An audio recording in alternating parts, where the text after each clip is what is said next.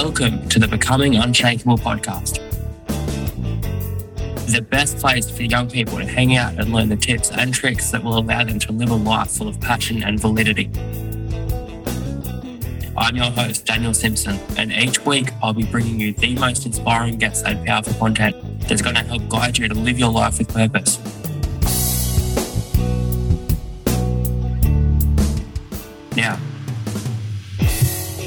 Let's become unshakable.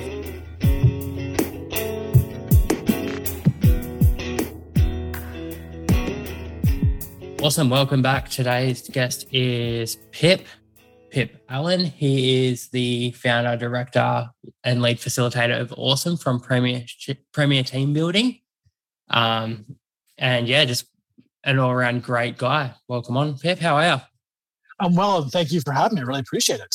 Not a problem. So thanks for thanks for joining us today. Uh, the main reason I want to bring you on, obviously, is Premier Team Building mm-hmm. integrity and honesty and all that sort of stuff that you just focus on so much in your team building exercises, mm-hmm. and especially in the current climate with so many people working from home. Yeah. First off, what is it you're finding with events that you're holding at the moment and your clients? Like, how are they feeling with the working from home and just con- keeping connected? Well, it's come and gone in a few different waves. At first, people were hit really hard. Uh, a lot of people were really scared about what's going to happen. Thankfully, due to technology like we're using today, it's been able to keep people engaged. Um, but I'm seeing some new trends coming out where people are businesses are starting to kind of abuse the the power of working from home and people are losing themselves. Um, they're not able to disconnect as much from being at work and at home. Like I'm lucky I have an office, and if I'm in the office, my partner knows this is work, and I get yelled at when it's you know after a certain time. but not everyone has that ability, um, and I'm definitely noticing that people are starting to struggle once again, especially now that we're in a new new lockdown with the idea of having to go back to working remotely. It's uh, a bit very emotionally draining for a lot of people. I'd say to keep it brief. yeah, yeah, definitely. And so, are you holding events for team building at the moment? It, online yeah. in the in the current environment with the lockdown that's just come back in. Um, thankfully, we're still able to do some events in person, uh, but we are doing events online. Um, it's been a big challenge for us to move the events online. I'm a big believer that team building events should really have value to them. Um, I've never enjoyed when people use like bowling as their team building activity. There's nothing to it. There's, yeah, it's fun. You get to enjoy each other's company, which is important but you're not getting anything out of it. So a lot of these online team events I was seeing, they were just trivia. Just get like like going to the pub and having trivia with friends. Like they're fun and they have a place, but they they weren't giving quality. So I spent a lot of time developing some hands-on programs that people can do from home because I want them to still get the value that they deserve when they spend their money on a team building program um, which has been fantastic. We had a client do one of our events on Thursday night and absolutely loved it. You know, we send out kits with all the equipment to each and every single person. So everyone gets to open a box at the same time and they all have identical equipment in their hand. And then the challenge begins as they all are hands on involved.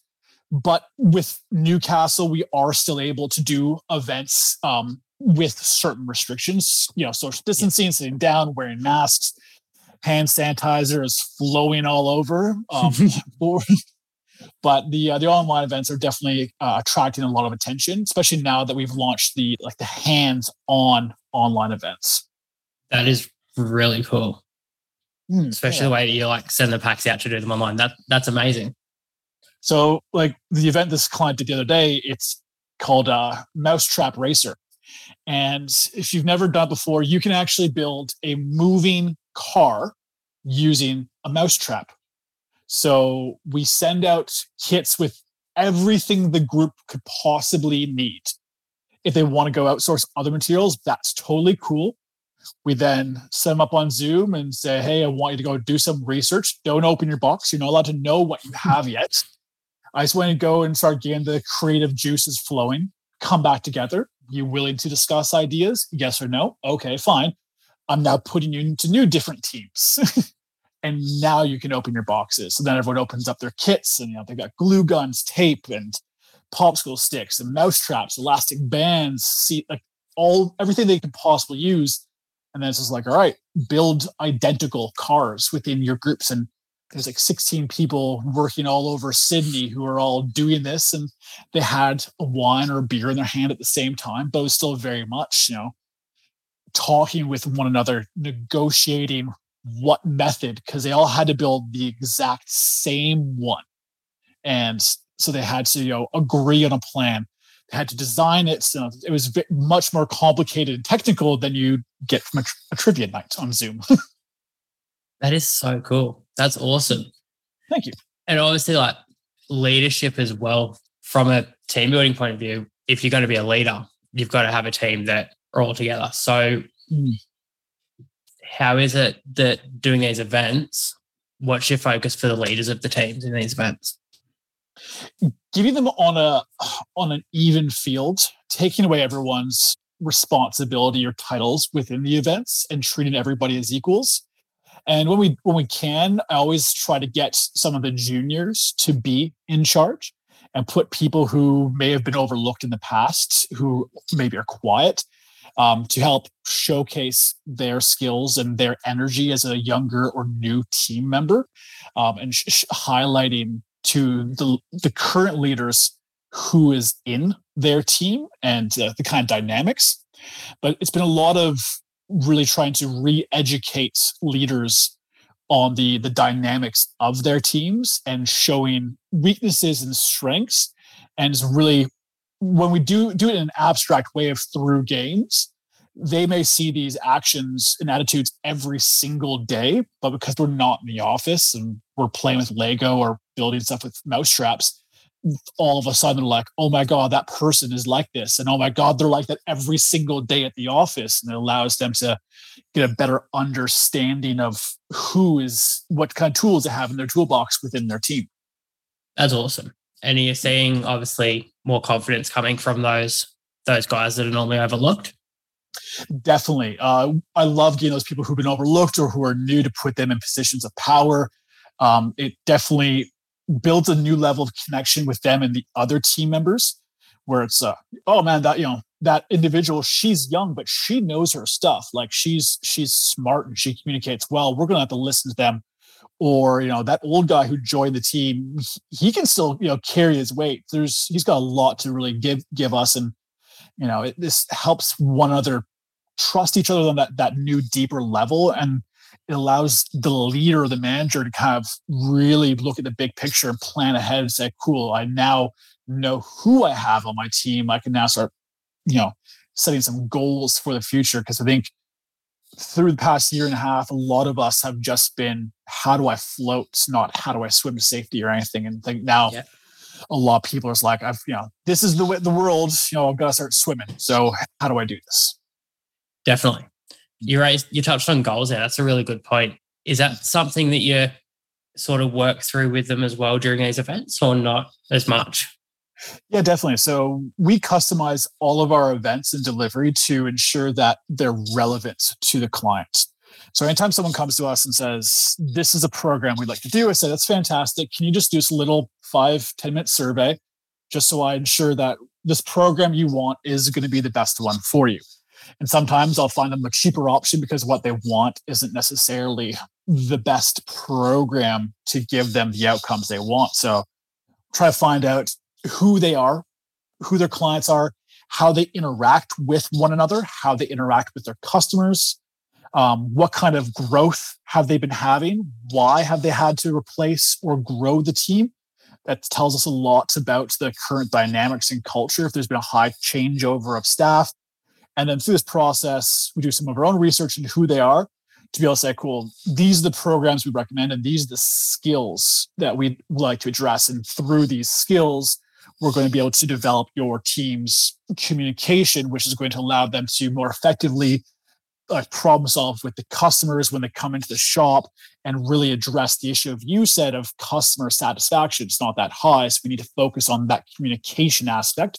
And for your team, it's verbal. So we kind of find where they're struggling, set some goals through those programs.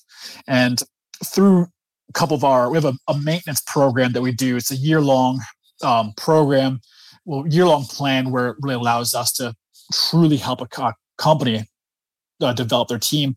With that, we set some goals with them. Say, what do you kind, what do you want to achieve of the year? What is the plan? Let's design the next 12 months to make sure that your eight team events that we're going to host for you over the next 12 months, that they're all in sync with one another. The message is on point. So we're, we're working towards an actual goal.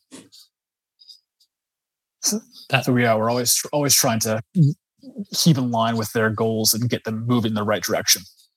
That's awesome. Do you find often that the goals they're saying they're chasing don't align with what the company's actually stands for? Yeah.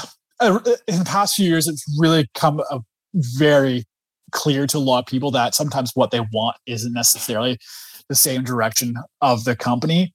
And it's it's funny when I do some of the research and the clients and I you know, put, put forward a proposal, I'll sometimes find like their vision statements off their websites. And it's like, oh, cool, this is, you know, on your website, it has, you know, uh, the about us and our team page. And these are our, you know, core values. And I'll include that in the proposal. And sometimes they're like, why'd you address these things? I'm like, this is what your company says it stands for. So I thought that'd be really important that we keep it along. They're like, oh, wow, yeah, we've kind of lost lost sight of that. All right, well, do we want to go back in this direction or do we want to keep on going in this other path? Like what way what's the best way? And sometimes it's a moment where they're like, oh, maybe we need to rethink this. And we're like, yeah, cool, it's fine.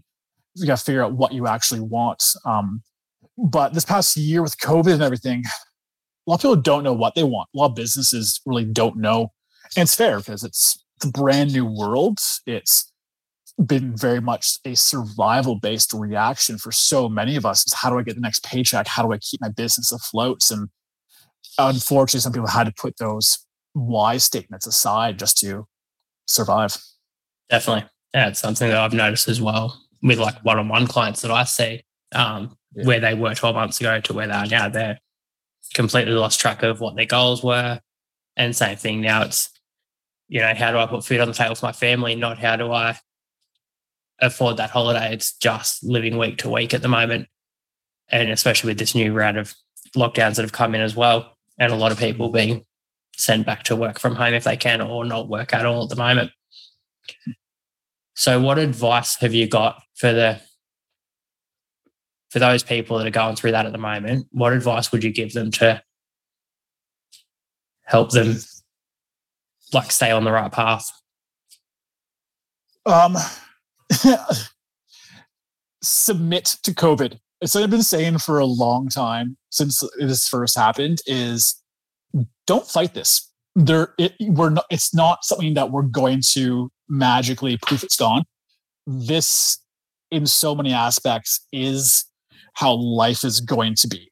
This integration of Zoom on a daily basis, more people working remotely, intermittent lockdowns, isolation. This is how life is probably going to be for the foreseeable ever. So don't fight. Roll with the punches and move with this. A lot of businesses and people have seen thrive, have kind of got cool. This is way the wind's blowing me. I'm gonna, I'm gonna ride this and I'm gonna get my momentum from it. That's what I think the biggest thing is don't fight this. Look at how you can use these opportunities to adapt we've launched some really cool hands-on programs, for example, that we may have never thought of because of COVID. You know, there's a lot of positivity to be learned. And the more you fight it, the more negative you remain in this, this the more negative you're going to stay. And it is easy to be negative. It's hard to be positive. I'll admit that. But if you can find the bright and kind of go, cool, you know, this is a storm. I'm going to ride it. I'm going to let it push me where it wants to go. But along the way, I'm going to watch where I'm going and take in some stuff. Just yeah, don't fight it. This is this is life. yeah, definitely. And what is it you do personally to keep that positivity flowing on the shittier days? Yeah, um, I drink a lot of coffee. Uh, coffee, uh, uh, personally, for me, going to the gym is one of the ways where I how I'll start my day. If I've had a really crappy day the day before or whatever it might be, I try to uh, stick to my training schedule just to keep myself mentally in check. And I like to remind myself that small action triggers big change. So, um, I, I don't really like. I, I wrote an article a while ago all about, you know, winning. Winning is kind of like the journey we're going on, and goals. And I think that people really need to. And that's something I do is I try to value the small successes um, and that goals are just little checkpoints along the journey. There's, you know, there's no end destination. You can be the best you want to be in business, but there's no winner. Like you don't succeed at business and like here's your here's your trophy, you're done. It's keep going tomorrow. It's it's everything is a step along the way. So don't get disparaged when you don't do an epic win but like really celebrate those small little things. That's one thing I like to do. Sometimes I'm, I will get hard on myself and be like, you know what, I didn't do so great, but look at all the small little things I've done that are really going to pick up and gain some momentum over the next few days. And really value the small steps. That's awesome. That's so good, and that's something you hear so often. But even I know that so many times I discourage the small things as well. And I'm just like, yeah, you know, you have so many cliche exper- uh, ex- expressions like "stop and smell the roses." It's just like yeah. no one really does. It's like, oh, I want to smell my garden. It's like, well, one flower is the start. Yeah, definitely. No, that's that's awesome.